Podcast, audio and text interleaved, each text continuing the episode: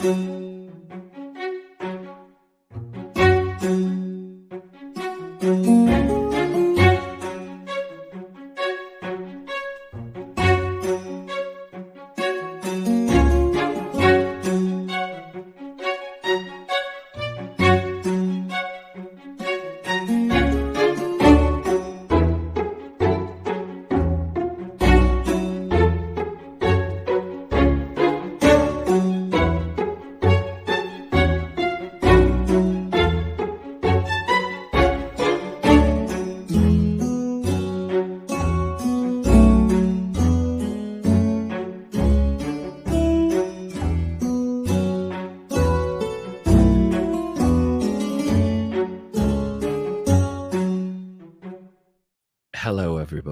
welcome to season three, episode 22 of History's Greatest Idiots, the show where we take you back through all of human history and give you uh, mistakes that people have made so you can learn lessons from their mistakes and never repeat those mistakes again. But who are we kidding? We're humans. We like making mistakes, and boy, has there been a lot made by a number of different people recently. Goodness me.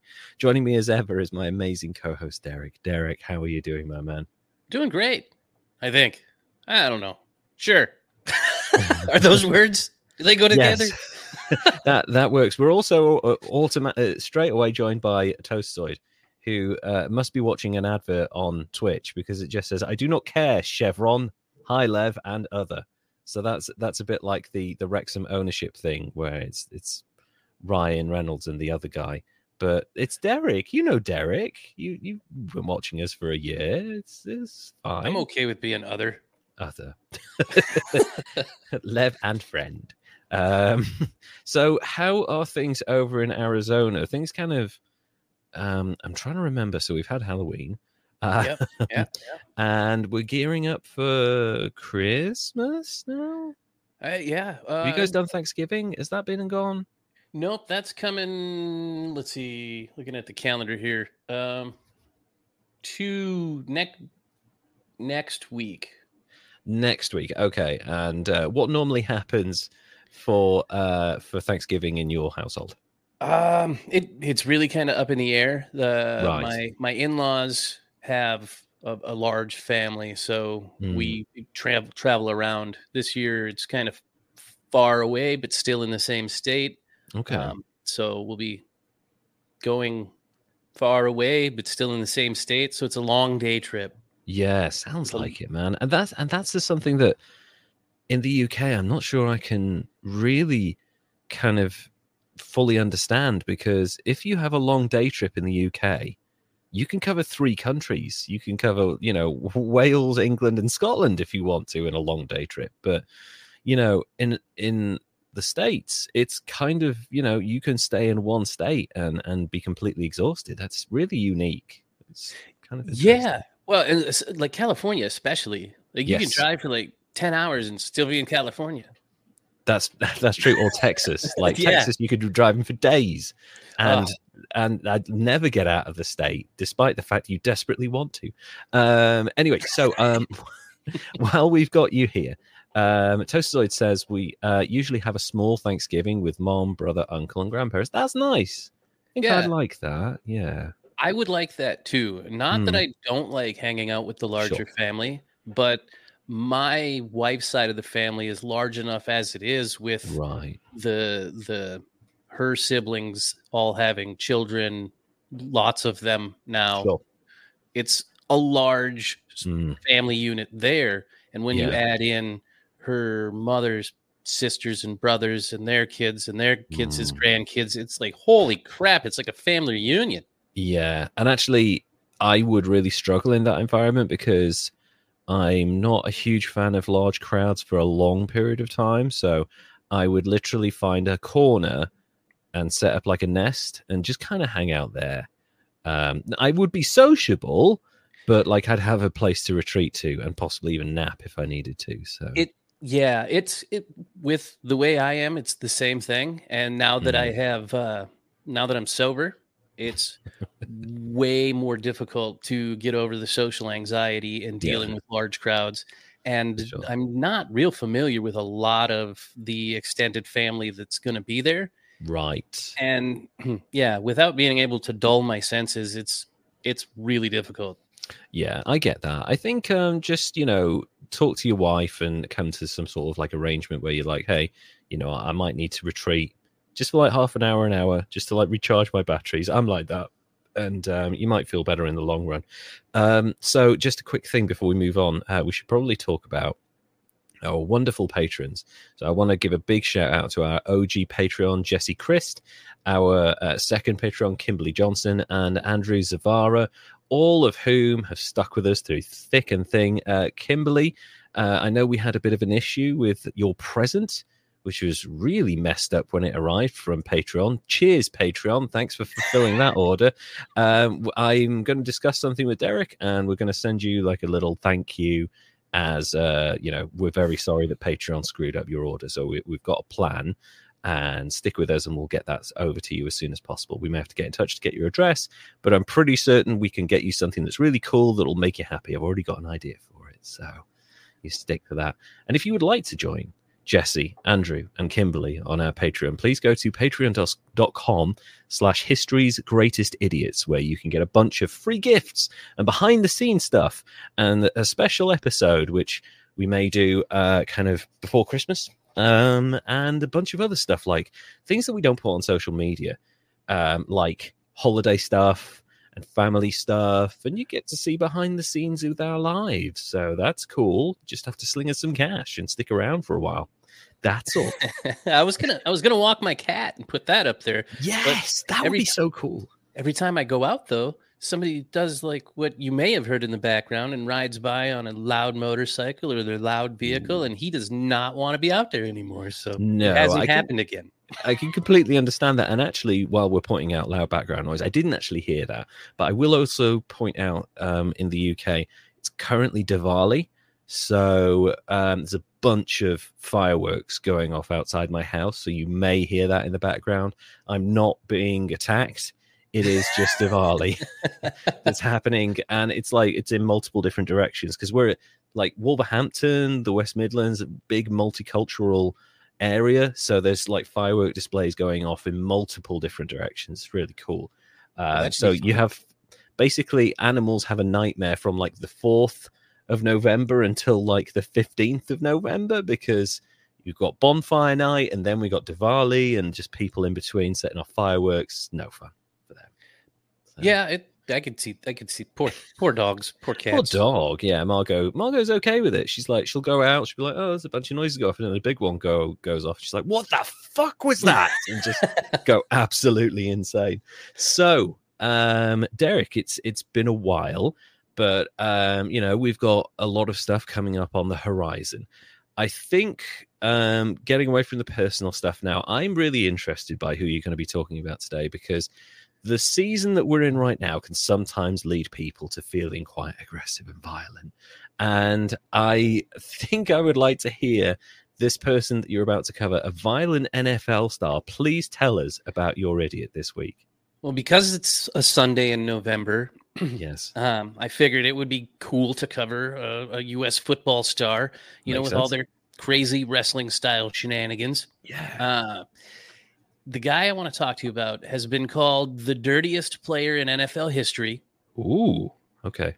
He's known a- as uh, Romo or Romo Cop, Mr. Bill Romanowski. Okay. Not heard of this guy. I'm interested to find out now. He he was born William Thomas Romanowski just after April Fool's Day, uh, 1966, on April 2nd in Vernon, Right. Connecticut. He spent his youth in Connecticut, where he played high school football at Rockville High School, and graduated in 1984. Went on to play linebacker at Boston College, where he graduated with academic honors and a Scanlan Award in 1988. That April, he's selected in the third round of the NFL draft with the 80th overall pick by the Ooh. San Francisco 49ers. So, that's not a particularly high pick, really. not not super great, but but no. third third round still good money. Oh, And right. Yeah. No. yeah. Linebacker's a defensive player. It's usually not uh super high draft, but you know it's 88. It, so or yeah, yeah, 88. It's a Okay. while it's a while back when the game was a lot rougher. But, yes. Uh, he's headed now from New England over to the West Coast. He was a hard-working, hard-hitting player back then, but from what I can tell, he wasn't really a violent player yet. Right.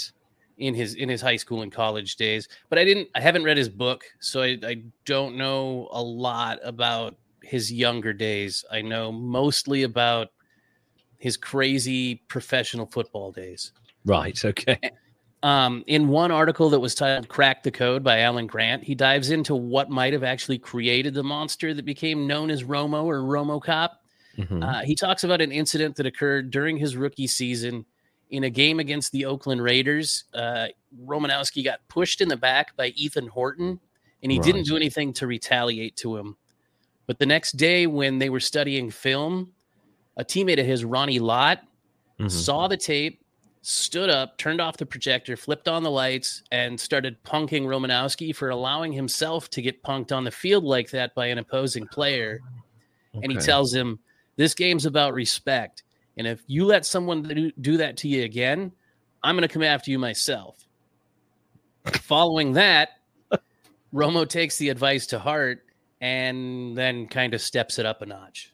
So, so you either behave like a psychopath or I will beat you. It's such a weird like this is about respect and I, if I can't respect you then I'm going to beat you. That's such a weird fucking stance to take.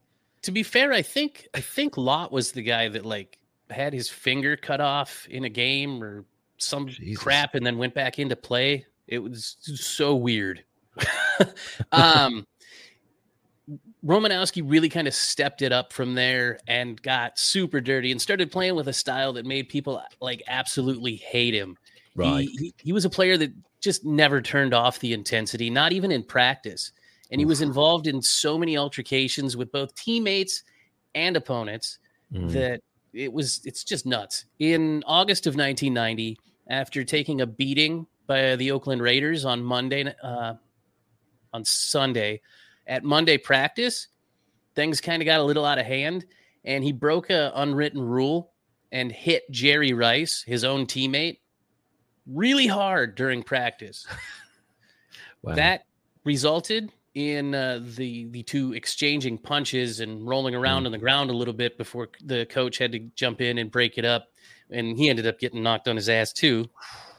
Good. Ro- Romo downplayed the incident, saying that they laughed about it afterwards, and the initial hit was an accident. And it kind of goes to the type of violent, intense player that he was, though, that he's just laying out his own teammates in practice.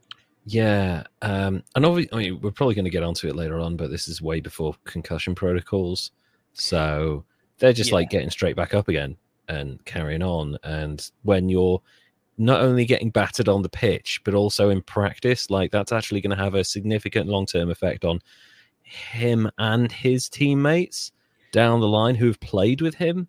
So that's a problem in itself as well. He had something like 20 concussions that Jesus. he had confirmed over his his 16 year career. Oh, that's horrible.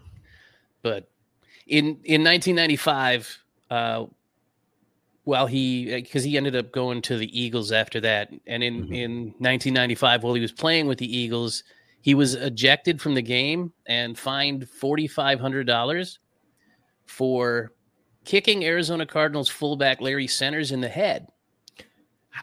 Uh, what? Was yep. the guy on the ground? How the fuck did he pull that off? Yeah he was on the ground and here's Ooh. the thing he didn't just kick him once. No no no. No.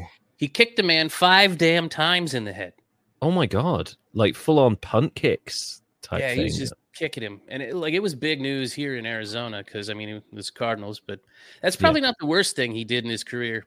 Wow, there's, there's so much more. Uh, two more wild incidents that happened in 1997 uh, when he was playing for the Denver Broncos. One of them occurred in preseason in an exhibition game that had like no real impact on the outcome of the overall season. They were playing the Carolina Panthers, and he went in with a helmet to helmet shot on quarterback Kerry Collins that was okay. just absolutely brutal, and he shattered his jaw. Oof. That resulted in a $20,000 fine. That's awful. Later in the actual season, on live national television on Monday Night Football. Romanowski spit in the face of 49ers wide receiver JJ Stokes in response to what he believed was Stokes taunting him. so you Which, spit? Like, yeah, just What the fuck, man? it's gnarly too. And it was like there was a close up on JJ in his face and just, just oh, it was- disgusting. yeah. Um, that that resulted in Romanowski becoming one of the most hated players in football, like right away. And not only was it seen as a sign of disrespect by the fans, but even some of his own teammates took uh, took offense to it, including Hall of Famer Shannon Sharpe. And that also added an element of possible racism because JJ Stokes is a black man and Romanowski's a white dude Right. also he might have some other possible racist tendencies but we'll dive into that in a minute Okay. um two years later while he's still with the broncos he's racking up some fines he's amassing let's see 42500 that year for three illegal hits plus a punch that he threw to the kansas city chiefs tight end uh tony gonzalez that's what it was yeah Right. I wrote okay. it wrote it down wrong here. That was like it's not Tommy. Um let's see. That's not that's not the end though. Let's Okay. see. There was also an undisclosed fine that year because he was acting like a child and he picked up a football and threw it at the crotch of Brian Cox of the New York Jets and hit him in the nuts with it.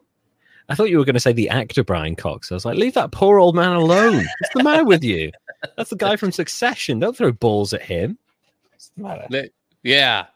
Yeah, well, that was a god, that was a good show. That was a good show. Oh my god, watch it if you haven't. Succession. It's amazing. Absolutely. Four perfect seasons. Anyway, back to the psychopath. um, after that, he he goes to Oakland. He plays for the Raiders, and continues to just be an absolute madman. I bet the Raiders love that shit. Oh yeah, They're crazy. I don't know much about American football, but man, I know the Raiders kind of wild. they were kind of like one of the dirtiest teams in football, in my opinion, for a long time. Yeah. But uh, after moving there, he's a madman again on Monday Night Football in 2002. He delivers what appears to be an intentional injury to a former teammate of his, Shannon Sharpe. That's so Well- weird. While he's going up against Sharpe, defending him, uh, Sharpe goes up to make this one handed catch. Romanowski hooks his other free arm, comes down on him with his full body weight, rolls into it, and then when they're on the ground, it even looks like he pulls up on his wrist a little bit for good measure. Oh, so Um, he's trying to fucking dislocate his shoulder or something. Uh, he dislocated his elbow, is what he did. And uh, it's pretty gross. There's all kinds of videos of it. They Mhm. replayed it over and over and over again because it got ruled as an incomplete catch and they overturned it because Wow. he actually did maintain possession while getting his elbow dislocated. So suck it. That's crazy. Yeah. so he caught the ball, but he's out for the rest of the season. So Uh, I mean, yeah. how long with a dislocated shoulder? Like a dislocated shoulder, that's like six to eight months. But a dislocated elbow is that like less time? I don't know. I'm not sure how long he was out on that. I didn't didn't really dive into that too much because I was just going through Blown this away. of just insane crap that it's just so long. This list of shit that he did to people, um, and the videos that I had to watch were entertaining. Yeah. To- Uh, I mean, disturbing to This say the least. gross and horrible, I'm sure. Yeah. Um, here's the thing. Yeah. He repeatedly admitted to intentionally injuring players to get wins and get his way. Um, in one interview, he talks about being in a pile and trying to to go for the ball against a, a running back and not being able to get to the ball, so he broke dude's finger. Oh, what the purpose? fuck? Oh, Yeah. Why? And he Jesus. smiles about it in the interview. It's which goes to just his mental state. But But I'm starting to now think that it's not because his teammate told him, no, you've got to be more aggressive. I'm starting to think he is just out of his mind a little bit. right around 2001, he may or may not. He totally was on steroids starting in 2001. Right. Okay. That explains quite a bit. Uh, later in 2003, while he's still with the Raiders, uh, just before the end of his career, Right. He's in a preseason scrimmage and he attacks another one of his own teammates. of course he does. this time it's so bad that he ends up crushing the eye socket of tight end Marcus Williams, which forces his retirement. The the tight end, his teammate. Oh shit! Could he The- not have sued him for that? For Oh, he did. earnings? Yeah, Yeah. it's like Uh, millions of dollars that could have cost him. It it could have, but it didn't. We'll tell you. Uh, the reason why he did it is because Williams went in and blocked him. Romanowski felt like he held him, so his reaction was to grab Williams by the face mask and pull his head back until his helmet came off, Oh and then punch him until he knocked him out, and then he stood over him yelling at him until he came to. Jesus. Um, that's Just- when we, you know, Williams decided to sue him for 3.4 million. Yeah. He he argued that he was suffering from roid rage at the time, but the argument was rejected by the judge because they couldn't prove that he was actually on steroids at the time of the attack. Crazy. Wow. And he was only awarded 340,000 for lost wages and medical expenses, which seems absolutely batshit insane. Yeah, that's not much at all. Holy shit.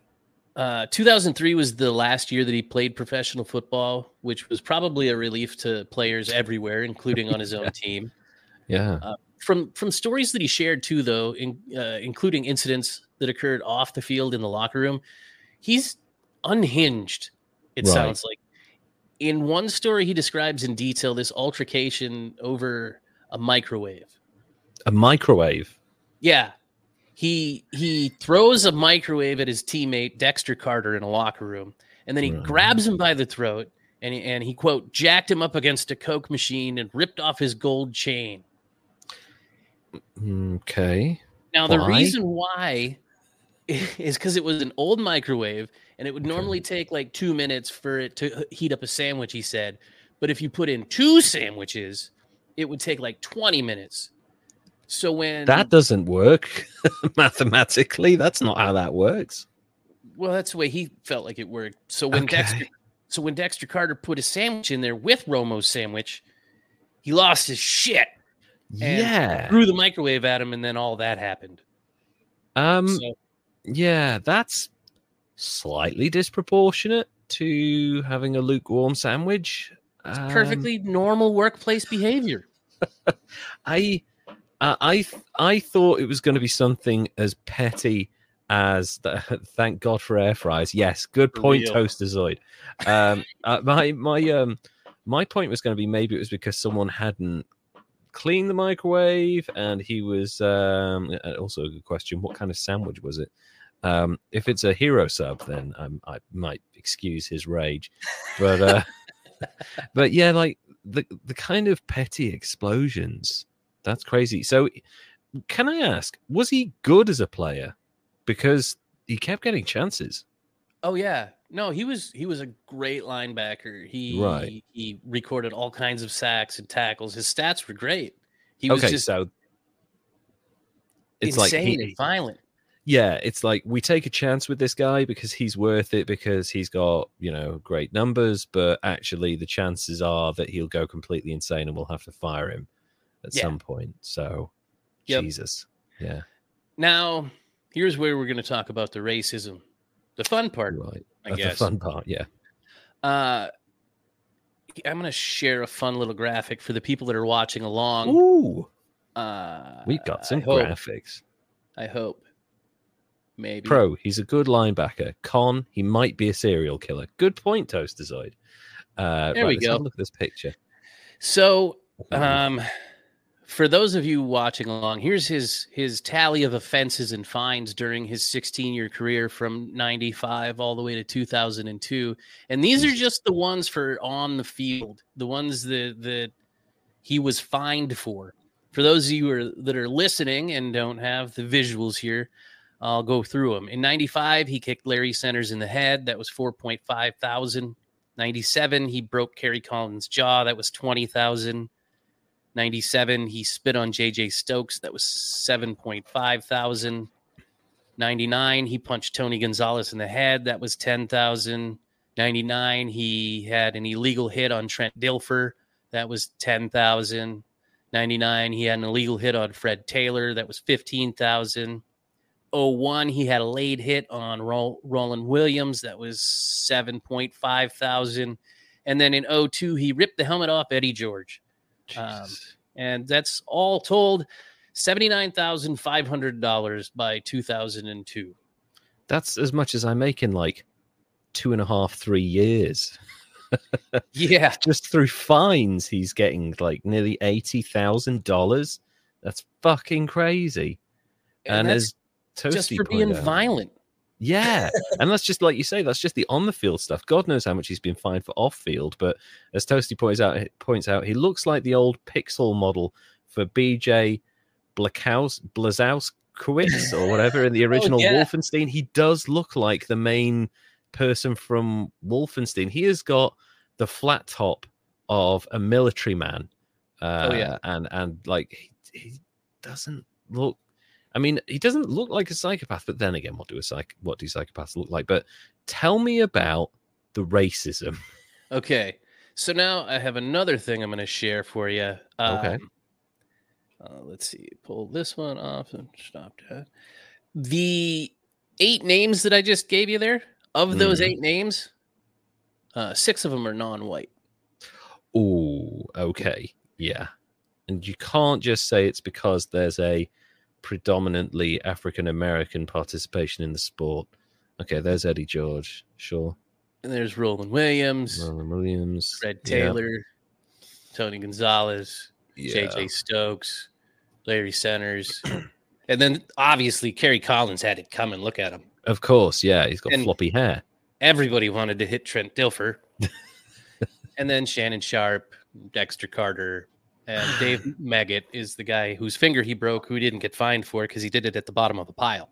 Jesus. Um, oh yeah, and there's Marcus Williams oh. after he hit him at the scrimmage game. That's what his face looked like. That's after, awful.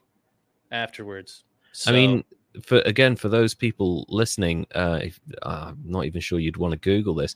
First of all, it's clearly a shot taken from the emergency room because there's all sorts of equipment around him in this picture. But his left eye is completely closed. His jaw looks to be broken, uh, and he is just covered in bruises. That is a horrific picture. It's, that's that reminds me of the Rihanna post Chris Brown incident picture. Like that is a brutal attack. Holy yeah. shit! Yeah, it crushed his eye socket. It's it's gnarly, but um, so yeah, that brings the the total number uh to ten out of twelve people that he knowingly outright assaulted in, in to to people of color versus you know non people mm. of color. So I don't know. In addition to the physical violence, though, he also called Carolina Panthers starting quarterback Cam Newton boy in a tweet uh, uh, following Cam's loss in the Super Bowl 50. Mm, yeah. He, he did apologize later, though, but only after allegations of racism started being thrown around. So, only when people started like looking him up and saying, actually, there appears to be a pattern here. Uh, yeah. Right. Now, I can't say for certain, but say, things mm. kind of, you know, look a certain way. So, you know, you decide for yourself. Yeah, I think the thing that potentially worries me about the racism thing is we all know high profile people who have said and done racist things on social media or in the public eye and immediately like oh wow you're really stupid that make you know you're you're obviously a racist and that's never going to disappear like Mel Gibson particularly right. like public issues with controlling his horrible racist beliefs. But this guy, who is incredibly violent and dangerous, appears to have been very, very careful at controlling what is probably a significant racial bias, at least to all, like against people of color in in the way he's treated them. It is weird. It it um, sure seems that way, and it it came up in the media quite a few times throughout his career. Shannon Sharpe touched on it a little bit Mm. um, when they were teammates and said, "Hey, I don't know if he spit in JJ Stokes' face because he was black, Mm. but you just don't do that to a man. He's another man. You don't spit in another person's face. yeah, Human being." don't don't spit in people's faces like it's i think it's a i think it's classed as assault for a start but also you kind of don't really live that down i think um yeah really just a really nasty person Yeah, Like, he doesn't sound completely balanced. I mean, obviously, we can talk about roid rage and concussions for a long, long time, but there are plenty of people that have done steroids throughout their professional athletic career and who have had significant head trauma and are actually the nicest people in the world. Uh, uh, one person that comes to mind before he passed away recently, and I'm going back to wrestling again, is Terry Funk, who participated in some of the most hardcore matches barbed wire, flames, bombs, all sorts of shit, and good wrestling. Wrestled for like 40, 50 years, had dozens of concussions, had the most horrific injuries, and definitely did steroids because at one point in time, he's a 50 year old man and he's jacked. So he was definitely doing roids, but just the nicest, most humble, most helpful guy you could ever wish to meet. So it's not the case that people do performance enhancing drugs and Not get an head excuse. trauma. Yeah, it's not an excuse for that kind of behavior. It might explain elements of it, but it doesn't excuse it or explain the whole thing. So there's something in this guy's past, and it can't just be explained by that. The teammate said, I have to hit people, therefore I hit people. There's something there that's fueling this man to be as angry as he is. It yeah, and yeah, I don't know. Maybe it, I maybe we need to read his book. But Ah, since since his playing career, he did go on to co-author the autobiography in 2005 titled "Romo: My Life on the Edge: Living Mhm. Dreams and Slaying Dragons." slaying By dragon. dragons, he means teammates and other players. yeah, people Um, of color, apparently. It became a New York Times best-selling book in 2005. yeah, Uh, after that, he's featured on Midway Games uh, Blitz, the league.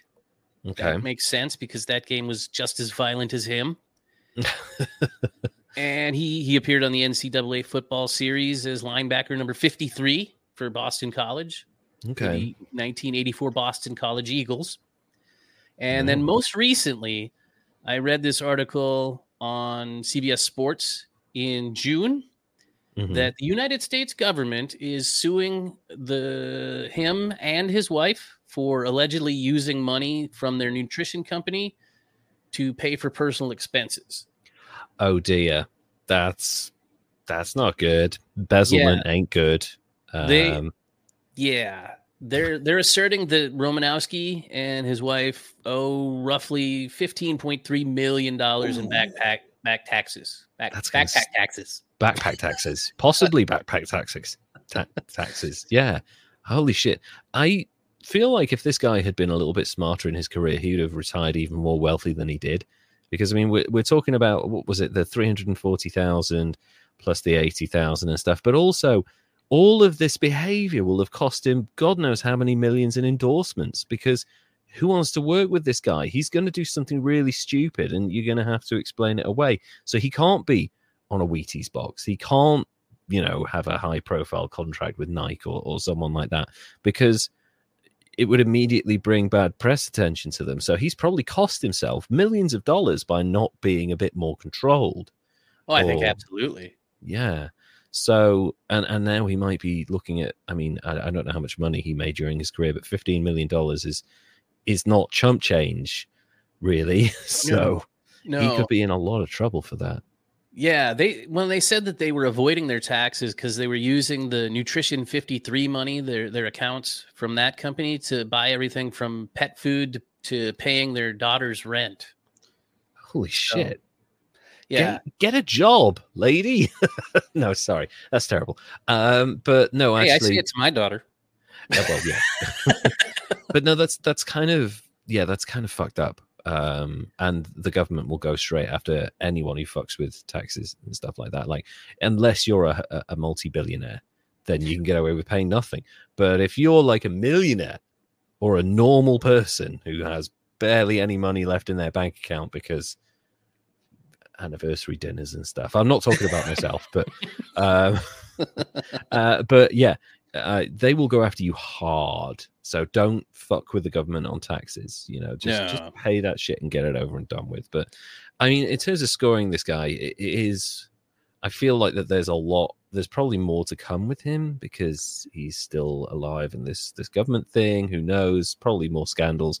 He doesn't sound like the kind of guy who's going to be commended for doing like massive amounts of charity work and turning his life around and washing away all of that scandal. He didn't sound like that kind of guy.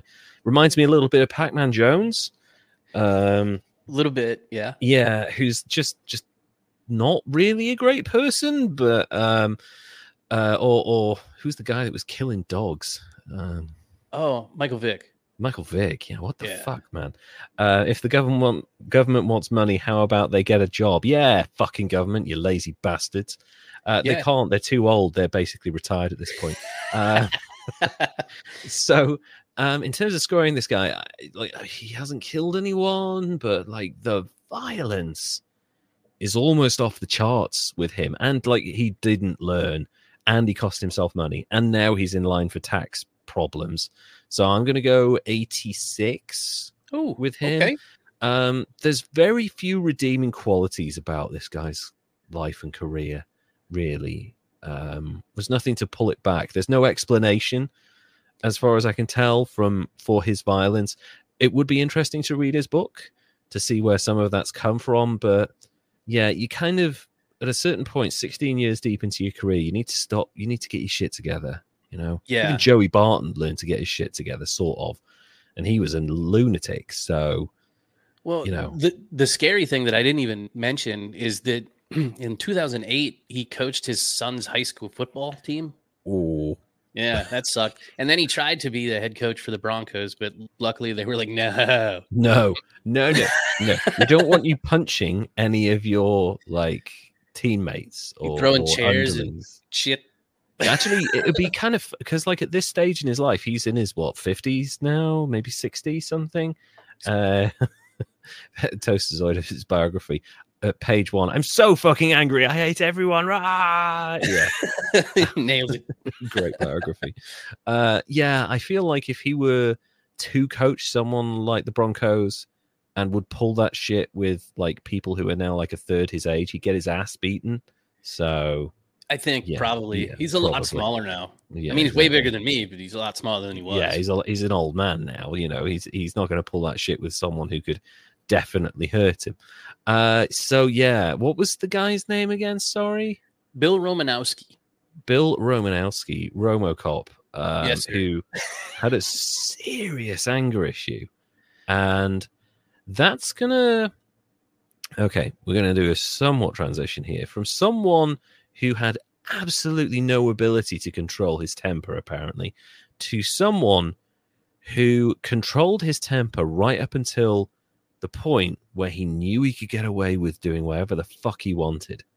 So, this is a really interesting story, and I had a lot of fun researching this. And part of it was inspired by me reading an article from smartblend.co.uk, and uh, which was which was taken from an amazing podcast called Nightcap, which talks about the history of alcohol and drinking and stuff like that. Um, but also the Ken Burns documentary Prohibition, which is a great series if you ever get a chance to watch it. I would highly recommend it. Anything Ken Burns has done is great, but Prohibition, baseball, um, there's a couple of others as well, are particularly good because they're not quite as as intense as the Vietnam one, you know, so a little bit more lighthearted. The Civil War one's really interesting as well. Anyway, so this is the story of the person who inspired the Great Gatsby Oh, by F. nice. Scott Fitzgerald. Yes. So let me tell you the story of George Remus, the real life Great Gatsby. And I want to point out that actually, and I don't know if this has been made into a film, I saw a picture of someone that was supposed to be playing him in some sort of film. I think this could be a really interesting film. Scorsese, if you listen to our podcast, this is the film that you need to make because it's like, it's wild in, in a number of different ways, but also really interesting. So, George Remus was born in Landsberg, Germany in 1878 to Frank and Marie Remus. Remus arrived in the United States on June 15th, 1882, departing from Norway on the Fiffington boat to New York, and briefly lived in Maryland, then Wisconsin, and finally moved to Chicago in 1885. By 1892, a now 14 year old George Remus begins working for his uncle's pharmacy. For the next 10 years, he built a humble life for himself, studying to earn his pharmacist license and marrying and starting a family. By 1899, after earning his pharmacist license, George purchased his uncle's pharmacy. So things are going well. Going great. Like he's a young guy who's come into the country. He's made good. He's now a business owner. He's married. He's got a kid. Um, and it just keeps getting better for a while for this guy. In fact, really, it doesn't ever go wrong if you look at it from a certain perspective. So we'll we'll get to that in a bit. But eager to expand his knowledge at the same time as becoming a full-time pharmacist, George starts studying law and completed a three-year course in just 18 months. Damn, so, smart. Yes. Now I want to point out we are a podcast called History's Greatest Idiots.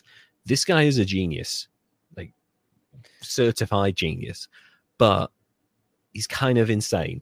So we'll get to that as well, which is why he's on this list. Um, so he completes a three year course in just 18 months. And by 1900, George Remus was admitted to the Illinois bar. So, so far, he's doing well for himself, especially as an immigrant at the turn of the century. He's really hit the ground running. Not only does he have his own business, he has a pharmacist license, he's expanding his business, he's a lawyer now, he's on the bar. It, it doesn't get much better than that at the turn of the century, but he had a desire for more. Um, the same year, um, George and his wife Lillian would become uh, would welcome their only child into the world, Romola Remus. That's kind of cruel. Um, Why? Yeah, where's that name come from? Well, uh, my thought, I didn't look into it. My thought was Remus uh, is his last name, right? As in like Romulus and Remus. Um, I'm wondering if he's thinking like Romulus. Well, I can't call her Romulus. Maybe I'll go with Romola. So it's like the Roman thing, maybe. Okay. But Romola Remus, it's like that's like a name out of fucking Harry Potter book. A little really. bit. Yeah. Yeah. That's cruel, you arsehole. um so Romola, Ram- Romola, really interesting fact about her. Um, would find fame in her own right by becoming the first actress to uh, to portray Dorothy on screen in The Wizard of Oz. She is a young Dorothy. Oh, nice. Yeah. So that's kind of incredible in itself. So well, well done, uh, Romola Remus. So, Gosh, that's when when. I guess like there must have been like a TV version, or not even that. Like it must have been a cheap shit film, but she's the when first person born? to do that. Uh, so she's born in uh, around 1900, 1901. Um, okay. So it would have been may even been a silent version. I didn't look into it much, but that's that's what the record states that she's that's the first cool. actress to play uh, Dorothy on screen of The Wizard of Oz. Kind of amazing. That, that is awesome. Yeah, um, her dad is way more famous for a bunch of stuff, and actually, she may not want to have too much to do. Well, she probably didn't want to have too much to do with him, and I'll explain why. During the 1900s, arguments for prohibition begin to mount uh, different states across the country begin to enforce prohibition by banning the sale of alcohol. In fact, by 1909, two thirds of Chicago's precincts would ban the sale of alcohol. Uh, which saw the early days of bootleggers. People would distribute bourbon through Chicago, which was brought in from other states.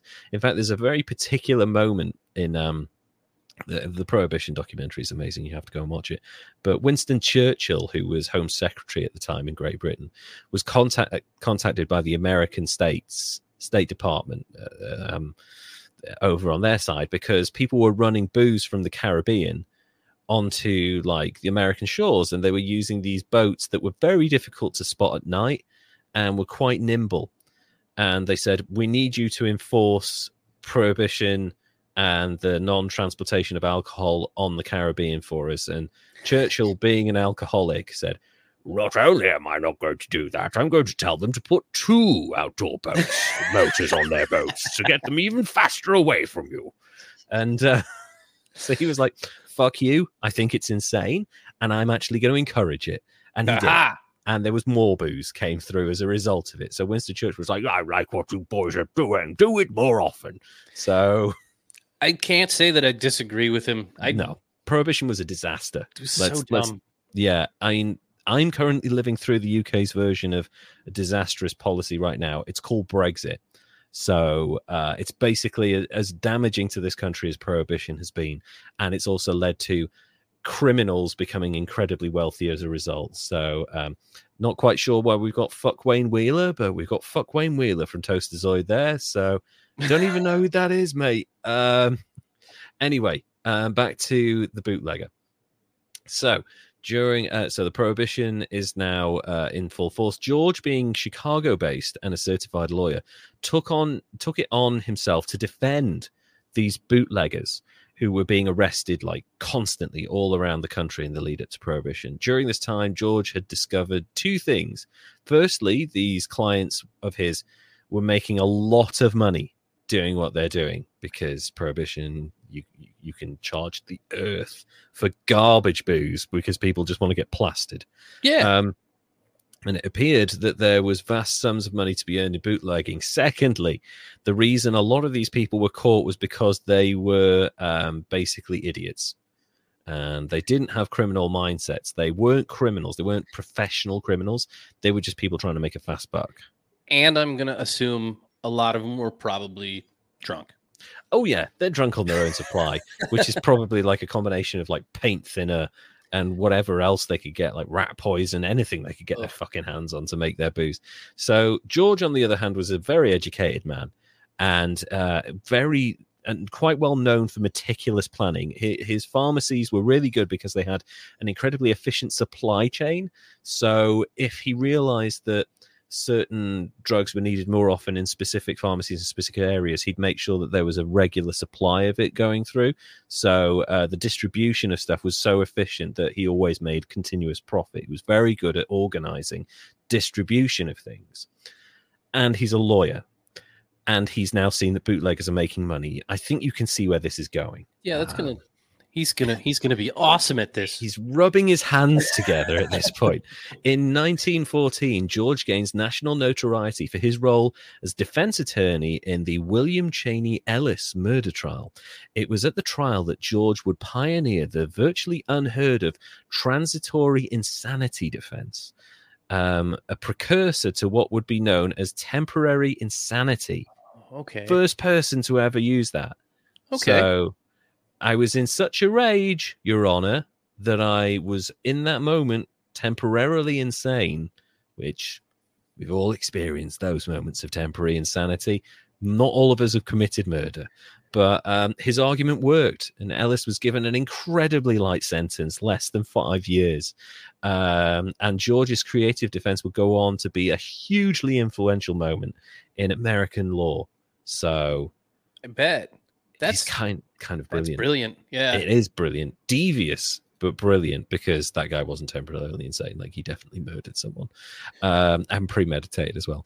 Anyway, by eight, 1918, the Volstead Act has been passed, and uh, it would completely outline all prohibition across America. In 1920, the whole of America will go into prohibition. George gets to work studying the Volstead Act back to front, searching for loopholes because, of course, he does. He's a lawyer and a pharmacist. What he found was really interesting um, because it was really poorly constructed. And I, I should also point out people had begun hoarding massive amounts of booze at this point before the deadline. They were given like a year's deadline for the Volstead Act. So all of these rich people went out and bought like hundreds of thousands of gallons of booze, mountains of the stuff, and just filled their cellars. They're like, I'm just going to ride it out. I'll be fine. You know, It was like toilet paper during the pandemic. It was. There's just none of it because all of the rich people had bought it up. Um, so there were two particular parts of the Volstead Act that George Remus thought were really interesting.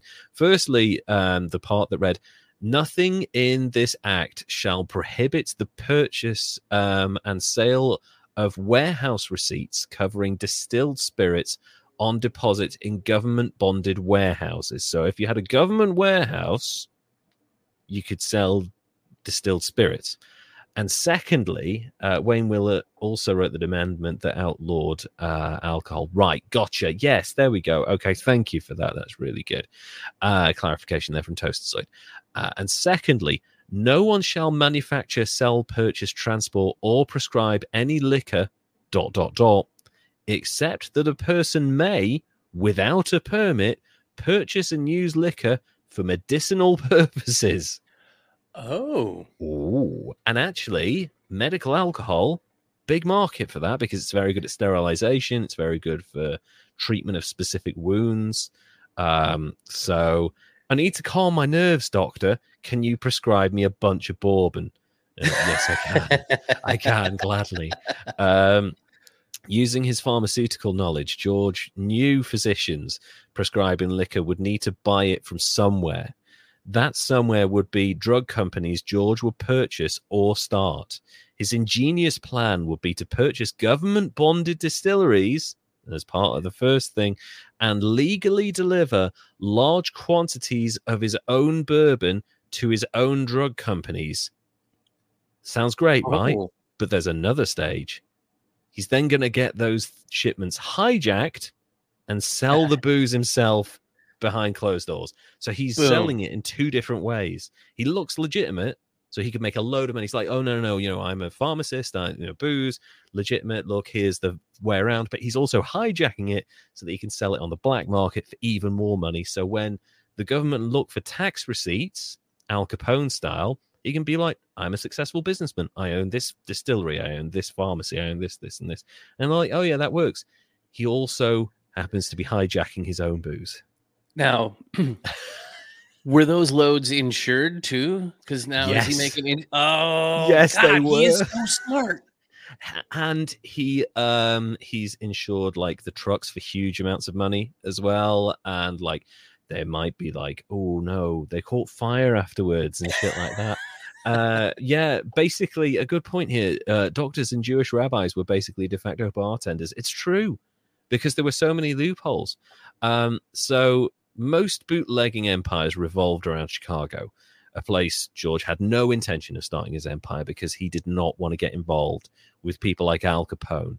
Uh, starting an empire there would cause more issues than it was worth because he wanted to keep it as quiet as possible, smart. He didn't want to be high profile like Capone. Let let them hog the the limelight, make all the mistakes, I'm going to be in the background making money. So George discovers that 80% of the entire country's bonded whiskey is within a three mile radius of Cincinnati. Oh, so a perfect place to execute his genius plan which starts with him leaving his old life behind in Chicago along with his wife and daughter, where he moves to Cincinnati. He's like, fuck you, I'm moving two towns over. he so, just left him? Just, yeah, it's the turn of the century. I'm just going to disappear. Fuck it. Um, and yeah, remarrying a woman named Imogen Holmes. I want you to remember that name because it's going to be incredibly important later on. Okay. Whilst in Cincinnati, George begins acquiring drug companies like he was doing, uh, working with federal associates in Washington, D.C., that he'd been working with during his time as an attorney to help gain access to all the permits he would need to purchase and withdraw bourbon from the distilleries he would go on to own. So, um, to further solidify his plan, he creates his own trucking company, which would be used to deliver the bourbon from the distilleries to the drug companies. To further this plan, he purchased a Cincinnati farm called Death Valley, where he would store and distribute the stolen bourbon that was being hijacked from his own trucking company. It's essentially foolproof because nobody's going to fuck with a guy who is a lawyer to the mob He's not involved with the dr- the the bootlegging with the mob. He's the lawyer to the mob, right. but he also has government ties. So this guy, yeah, he's smart. really smart. Like Hoover couldn't touch him. That's how good Man. this guy was. But it all comes tumbling down, Uh-oh. and not the way you think. At this point, he owns distilleries where he can legally sell bourbon to drug companies completely foolproof plan. He also owns the drug companies and has them purchase the whiskey, foolproof plan. The whiskey will be delivered using a trucking company, foolproof plan, which he also owns, foolproof plan. Uh, but along the way, he would be unfortunately hijacked by people he'd paid to do the job. Not quite so foolproof, you then have to have the criminal element involved, and that's the problem. This man is a hundred steps ahead. He is a hundred steps ahead of literally everyone. But the problem was that hijacking plan, because when you see high level hijacking, the FBI are going to get interested, and uh, they would then take the stolen whiskey to Death Valley, which is obviously under his name. It was surrounded by armed guards, so immediately there's suspicion around that. Like, why has this farm got armed guards? And also the whiskey runners and there was a payroll of 3000 workers on this farm. So people are like what the fuck is going on here? That's a lot of people on a farm. It's a hell of a farm yeah. Yeah what are they doing there? Uh, this operation solidified george's reputation as the king of the bootleggers. You've got to admit it's it's an amazing setup. But he also had another name the king of payoffs um, due to the fact he handed out huge payoffs to law enforcement heads, politicians, and prohibition agents to turn a blind eye from the Death Valley farm, where he's also spending most of his time running his legal and illegal operations at this point.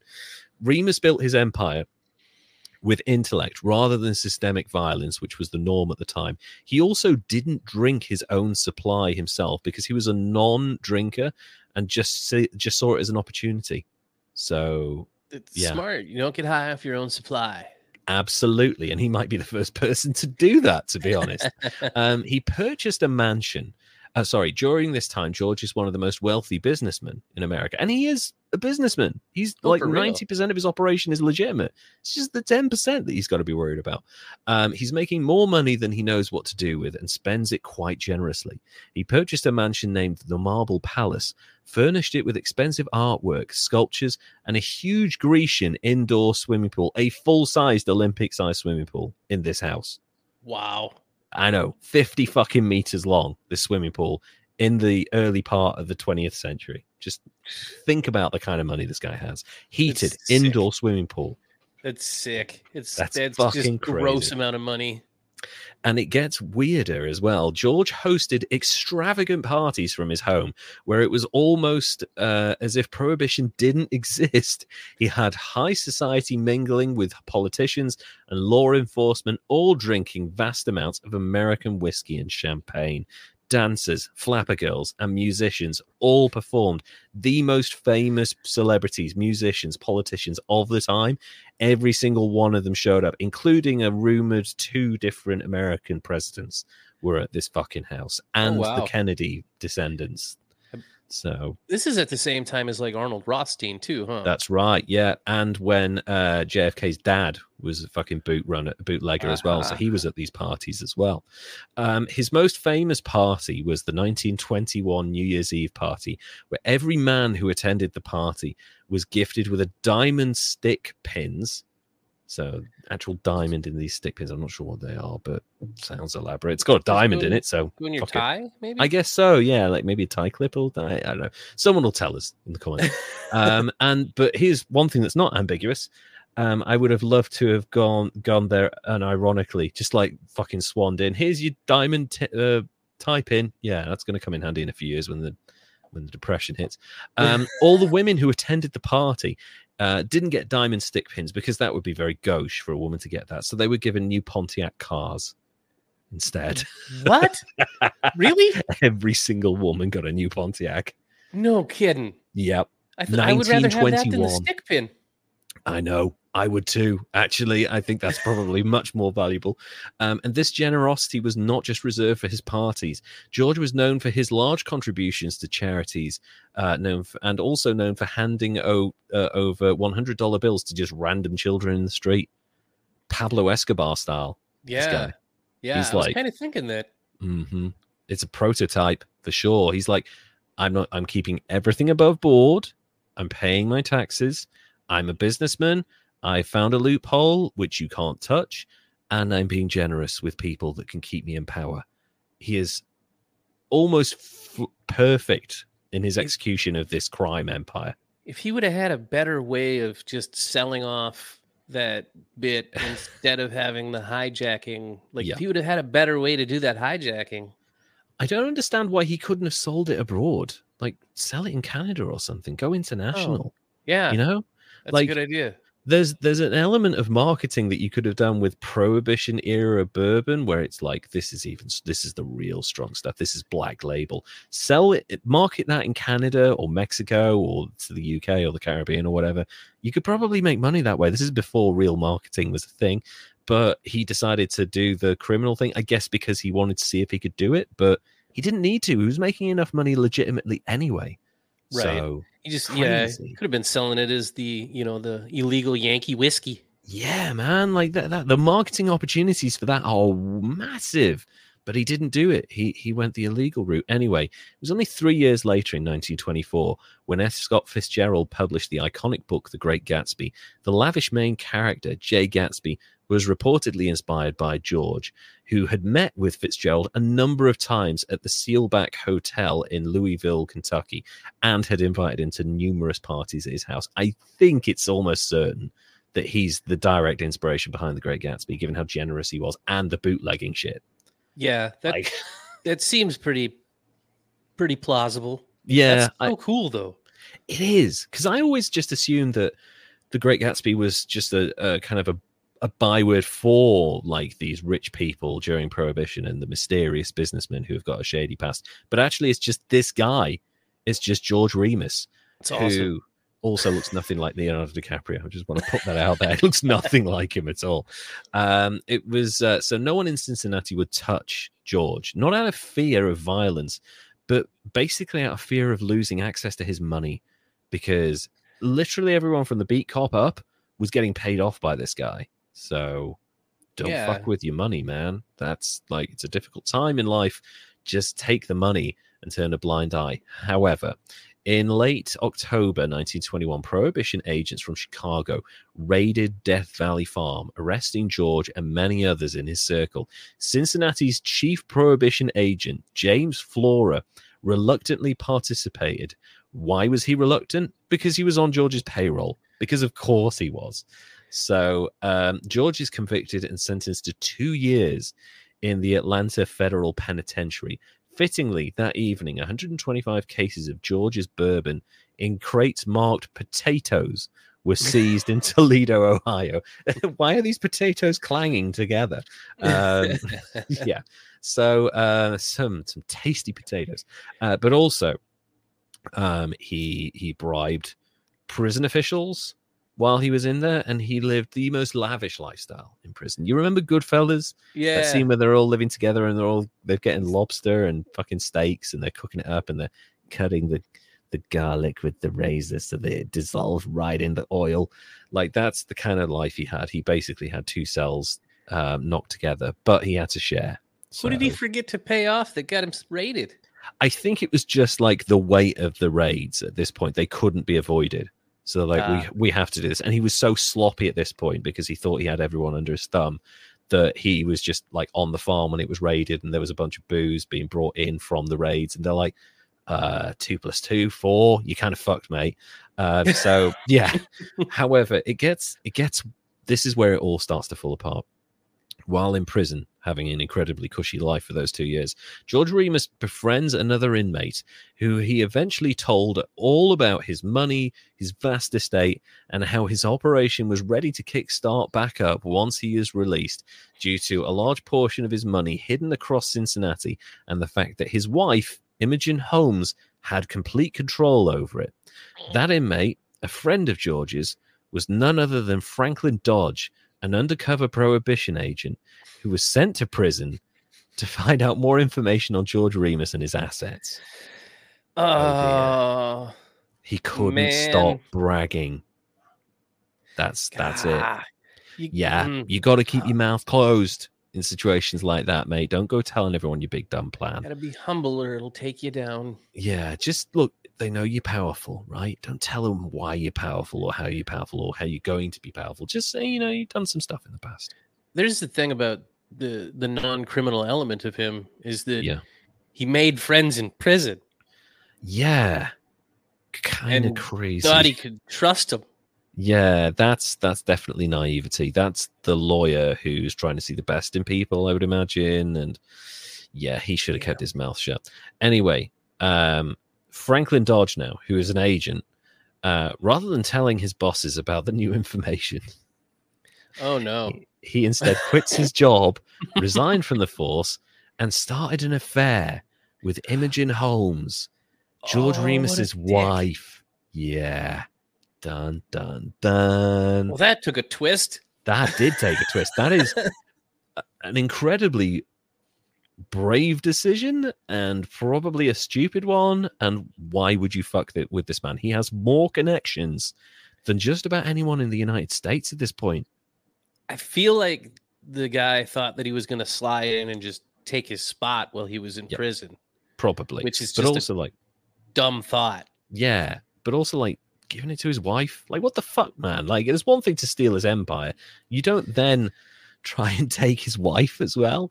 Um, it gets worse because she was immediately in love with this guy. I think because George was like so obsessed with his work, he barely paid any attention to it. Anyway, they began selling George's assets and liquidating his businesses like that. Mm. Disloyalty kicks in.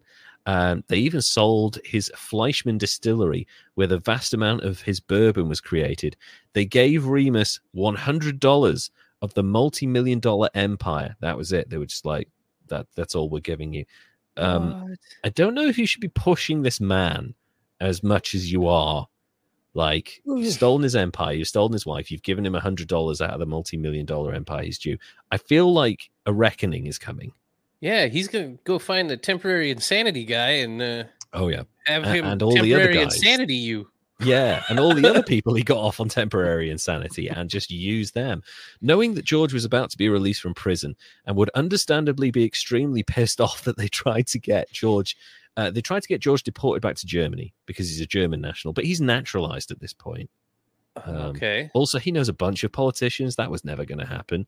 Um, so they weren't. They were really worried about it, obviously, because they fucked with him too much. So they decided that they were going to hire a hitman for fifteen thousand dollars to murder George. Guess Hmm. what happens with that? The hitman didn't follow through due to the fear of Franklin double crossing him, and instead became George Remus's mate and told him the full story.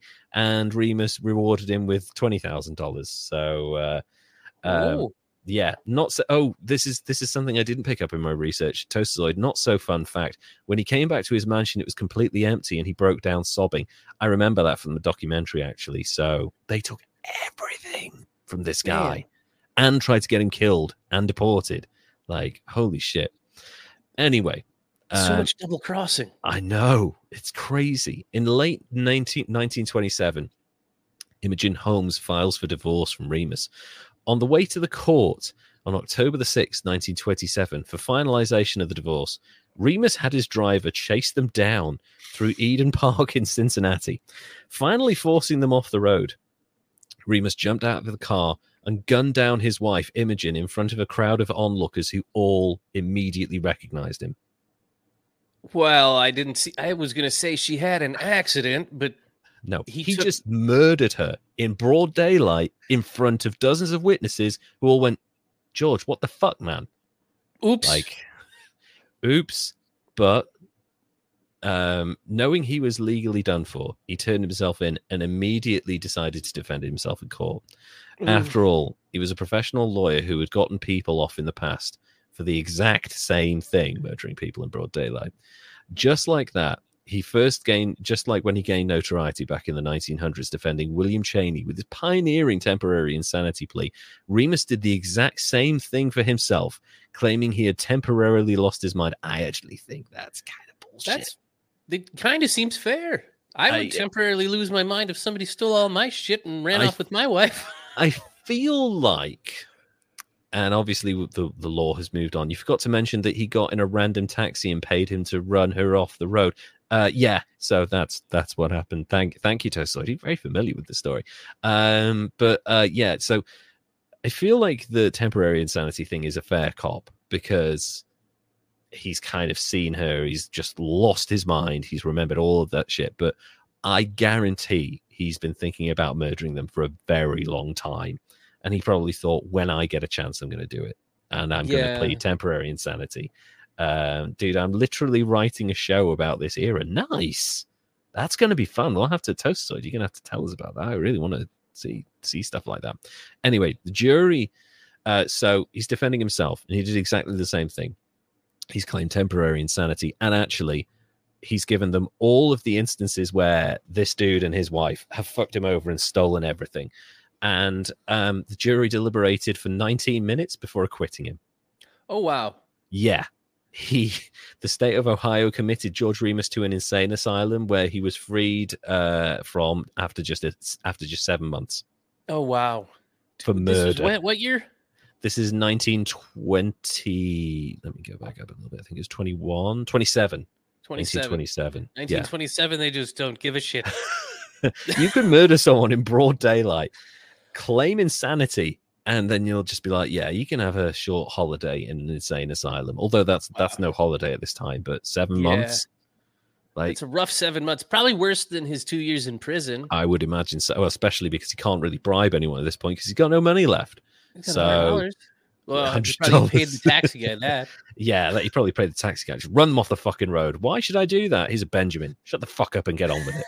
um, the so seven months in a minimum security asylum for premeditated murder, in my mind, is is pretty good. After his release from the institution, he was an informal tutor to another well-known Cincinnati lawyer, William Foster Hopkins, for a period of about six years. George later moved to Covington, Kentucky, across the river, uh, the Ohio River from Cincinnati, where he lived modestly for the next 20 years without incident. He married for a third time to his longtime secretary, Blanche Watson. Remus ran a small contracting firm, Washington Contracting, until he suffered a stroke in August 1950. For the next two years, he lived in a boarding house in Covington in the care of a nurse. Remus died on January the 20th, 1952, at the age of 73. And that, ladies and gentlemen, is the life of George Remus, the original Great Gatsby, and probably the best lawyer ever, I would say. Yeah. Gosh. It's- wow. Yeah.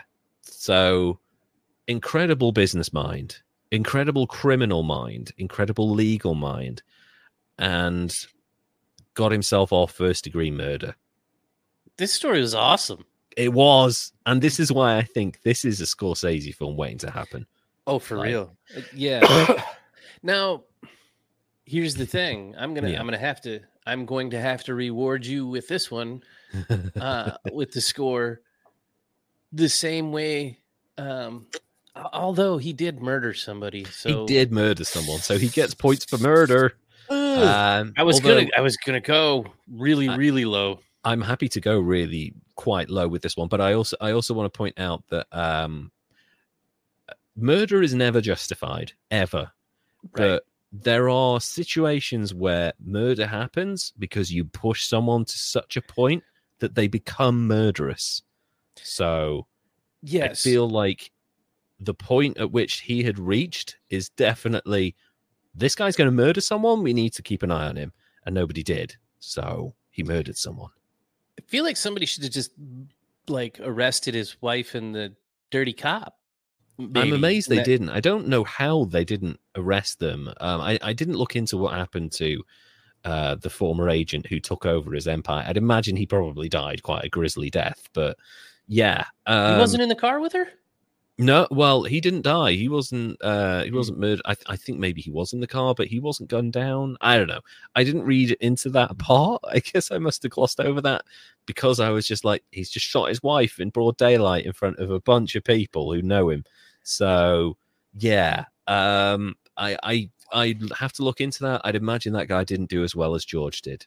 I'm th- okay. So I wanted to go really low, just like we did with uh, the prankster, but then you know he, he murdered his wife, even, even though wife. she was really bad to him. Mm, Um, don't go murdering people, folks. No, matter No, how bad no. people are for you. By all means, fuck with them in the courts, but don't murder them. Jesus. yeah, he really, really should have just like somehow found a way to send her to prison. I mean, he's a and to be lawyer. honest, he's a really good lawyer, and there's plenty of evidence in his favor. Ruin her reputation and this guy's reputation in the press. Get the press in there and make yourself out to be a hero, and you've Well, got a business again. You know, and it's it's tw- 27 in the United States, and she's Yeah. a woman. Like, yeah. It's it's really not that hard to I ruin think a at that woman's life time at it was this point in still time. rule of thumb time here. Yeah, you know, So like you are essentially still his property, sort of kind of craziness, that horrible state. oof. So he could have used legal recourse to make this person's life much slowly worse. instead of- his score up. yeah. Instead of like gunning her down in broad daylight. Um, so yeah. he's Uh. a he's an incredible businessman and an incredible lawyer, but killed his fucking wife. Man. And then he he was he shouldn't have done the illegal part of his Oh, part. like you found a coulda just been loophole in the law. Yeah, you you've done the best you possibly can, and actually, you've become an entire industry in yourself. You've almost monopolized the creation of specific drinks in America. You've found a way to get it to people legally. You're paying, you're, you're charging huge sums of money because it's a very limited supply, and you're going to be able to continue monopolizing the market for decades to come because you're quite a young guy. Why would you fuck it up by involving like legal Yeah. loopholes as well? Like that's crazy. So I think because of all of that, I'm gonna have to give him an, an even fifty. I'll take an even 50. Yeah, for sure. Because he's a really fascinating guy. Oh yeah. Well, just I mean, he's the Great Gatsby. He is. Like, there's no there's no two ways about it. Like, this guy is the great Gatsby. And though what I wouldn't because we were just talking about how we're not great in social situations, but what I wouldn't have given to be at one of those parties just for like a couple of hours. you Oh yeah. Well, if you don't know anybody and it's a large party and like nobody's looking you for you, and you out. don't have to talk to anybody. It's Yeah. it's way easier. You can just slide along the wall like a wallflower. And Uh, yeah yeah you, you like gatherings but you don't like people it's Yeah. it's the line from from clerks yeah so uh, i hate people but i love gatherings Yeah. um so yeah the the parties must have been insane also i i really want to see and this is such a weird thing i want to see what a 1920s olympic sized indoor heating swimming pool looks like i imagine that shit would have been amazing like yeah, It in the Marble Palace. yeah, that's there is there are a load of pictures. I've put it on the thumbnail of of this video. If you if you're all watching on YouTube, check out the thumbnail. Um, yeah, and Tostoid's giving him a 61 because he was sloppy towards the end. He was kind of sloppy towards the end, like that shit in prison. Yeah, like, I was almost go. I was. That's like a score that I was thinking too, but then I just wanted to split the middle. Sure, split the middle is totally fine because he did like make some significant errors towards the end where if he just stayed on that path of great business, he'd have been one of the most famous anti-heroes, I think, in American history. But actually, not a lot of people know about this guy, despite his incredible achievements. Um, who scored the lowest on the show so far? Um, who was it that we gave like a a 20 or something to? It was, was, only a uh, couple of weeks ago. Gosh, it was the prankster Abel. Abel, Uh, yeah. Um, the the practical joker. You'll have to go back a couple of episodes. I can't remember the name of the episode off the top of my head. Um, but he was like a professional prankster who kind of invented like the Sacha Baron Cohen way of like behaving. Uh, I'm just looking up here. Um, Alan Abel. It was actually uh, yeah, season three, episode twenty, the genius hoaxer. We gave him like a twenty, and he, you know, you give him a one. I, oh yeah, I did give him a one. I did give him a really low score, didn't I? Because he's just he's a really nice guy who just lived in like really reduced means because he was dedicated to the craft of being a genius hoaxer. Whereas um, this guy, if he had just done the loophole thing and bootlegged, I would have probably written about him anyway because I would have wanted to cover him because he's kind of a genius. But because of the murder of his wife and the criminal element that he involved and the fact that he couldn't keep his fucking mouth shut, like that's pushed him right Yeah. up there for sure. I should have scored him higher just because of talking to an undercover person in prison. Yeah, I c but you know, there's a there's a way that people can win your confidence. I think in those situations, right? So Yeah. if he spent like a year with him, I Oh, can yeah. understand maybe spilling your guts a little bit. You know, like, oh, this is what I plan to do, and actually, you're a good guy. Maybe you can get involved with me. And he's like, yeah, thanks. I'll see you later. Don't call your wife. Um, so yeah, kind of, kind of fucked up, really. But um, yeah, I think um, I will take 50 for George Remus, the original inspiration behind Great Gatsby, and uh, the, probably the most incredibly successful bootlegger and lawyer in, in American history for, for the most part. And uh, we took an 80, did I say 86? I think so, yeah. 86 for, uh, remind me again, Romanowski? No? Yep, Bill Romanowski. Bill Romanowski. Romo, Romo Cop. Yeah. Probably the dirtiest NFL player of all time. And that's saying something. There's some dirty fuckers in that league. Oh yeah, really dangerous players. Um, but yeah, I I feel that uh, both of them were huge successes in their own ways, but kind of um, if they'd been able to control themselves a little bit better, then they would have. I mean, they certainly wouldn't be on this podcast, but they certainly would have been, you know, far more successful in their own right. You know, they would have been far wealthier and left a far more interesting legacy. To be honest, I think I think Romo uh, Romanowski might have gone on to make more money in his uh, you know appearances in like the the longest yard with Adam oh, Sandler wow. as a prison guard football player and things That's like that. He cameo appearances and stuff. Yeah, I, I think if you can transition into a successful movie career, like you know, if you're a mainstream star, like uh, or if you're a, an athlete and you transition into that position, I am struggling now. Maybe The Rock oh, uh, or well, Batista yeah, yeah, who've done really well to transition into these acting roles. OJ Simpson for a while before, you know. yeah. Um, and and th- there have been a couple of other like uh, rugby players and like basketball stars. I, I, don't know if you can really call, um, other than Airplane, um, Kareem Abdul-Jabbar's acting career has kind of petered out a little bit. Shaq's done all right for himself. Yeah, like Jordan's done okay for himself. But yeah, I feel like these like mid-level athletes who like transition into successful careers afterwards, they're always people that you should kind of admire because if you can have a really high level career and then continue that in a field that you have really trained in, other than the fact that you have a good drive, that's to be commended. So this guy's done all right for himself despite being kind of a lunatic. So Bill Romanowski is a model for us all except except not. Don't don't be that guy. He's got problems. Um, thanks thanks everyone so much for for tuning in. We're really getting close to the end of the season now. We're like three episodes away from the end of this season, and we're going to be recording a bunch of these coming up because it's coming towards Christmas, and boy, are we going to need a break. Um, but yeah, if you want to follow us on social media, I didn't mention this at the start of the podcast, go to at Greatest Idiots on Twitter.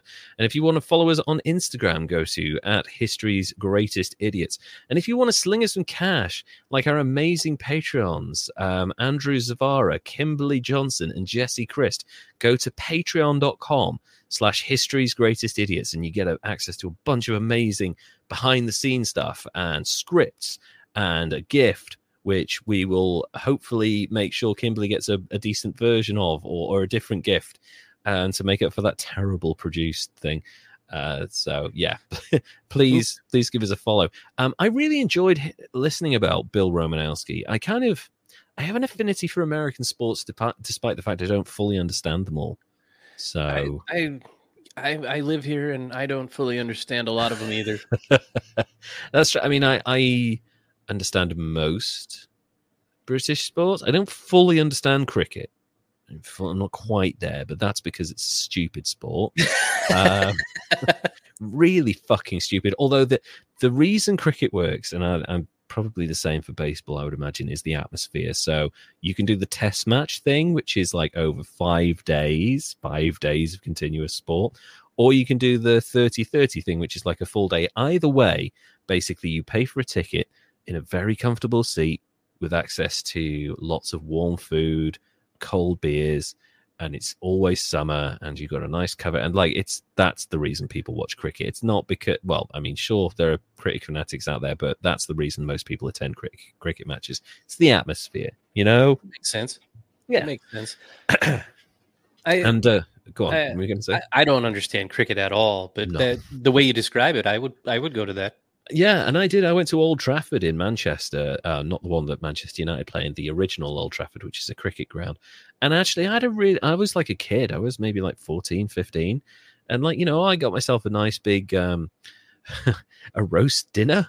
so I got like Yorkshire pudding, I got beef, I got gravy, I got vegetables and potatoes and stuff, and I I had a, a giant Coke, and you know I had that, and was watching this happen in the background, and then I went for a walk, and there was like a bunch of cool like merchandise, and then I came back, and I was like, I could get used to this, kind of like fishing, you know, like it's chilled out. So I kind of get that, but um, NFL it's kind of a bit of a different thing. It's like instantaneous. Like oh, it's kind of loud and action packed. Yeah, and, a lot yeah, of people attend those things. Yeah. Oh, yeah. it's it's huge. It's yeah. huge, and people are really, really into their teams. Yeah, which is interesting because this guy was kind of a hired gun. Like he would just go from team to team, fucking everyone up, and like there's no real loyalty there. But I guess like the fan base would have liked having a guy like that on their team because he had good numbers, but at the well, same time, like, what's he gonna do? Depends on if he was injuring players on his own team in practice in preseason. So. I know, kind of insane, really. Um, and I really enjoyed George Remus thing. I think it's a great story. I'm really surprised it hasn't been turned into like because that's a film you can do in like 120 minutes. Like you don't need a long runtime for that. Two hours, maybe like 115 minutes. You can knock that whole story out, really. So it seems like it could be a great, great one. Yeah, for sure. And like the, the dramatic ending, like that shit was really interesting. So really enjoyed George Remus. Um, and if you guys did, please get in touch with us. Um, we we really appreciate your insight and your feedback and any suggestions you might have. And yeah, um, like I said before, follow us on uh, all the social medias plus Patreon. Also, don't forget, all of our shows are available on YouTube. Uh, or most of our shows are available on YouTube. If you want all of our shows, you have to go to Patreon. But most of our shows are available on YouTube. And uh, yeah, if you just search for History's Greatest Idiots, we are there. So you can watch all of, uh, well, most of our videos live on there with really interesting thumbnails. And thank you so much, Toasterzoid, for popping along. It's really lovely having you in the chat. And we will see you all again in a couple of weeks. Derek, would you like to say goodbye? Goodbye, everybody. And we'll see you all again soon. Take care now. Bye.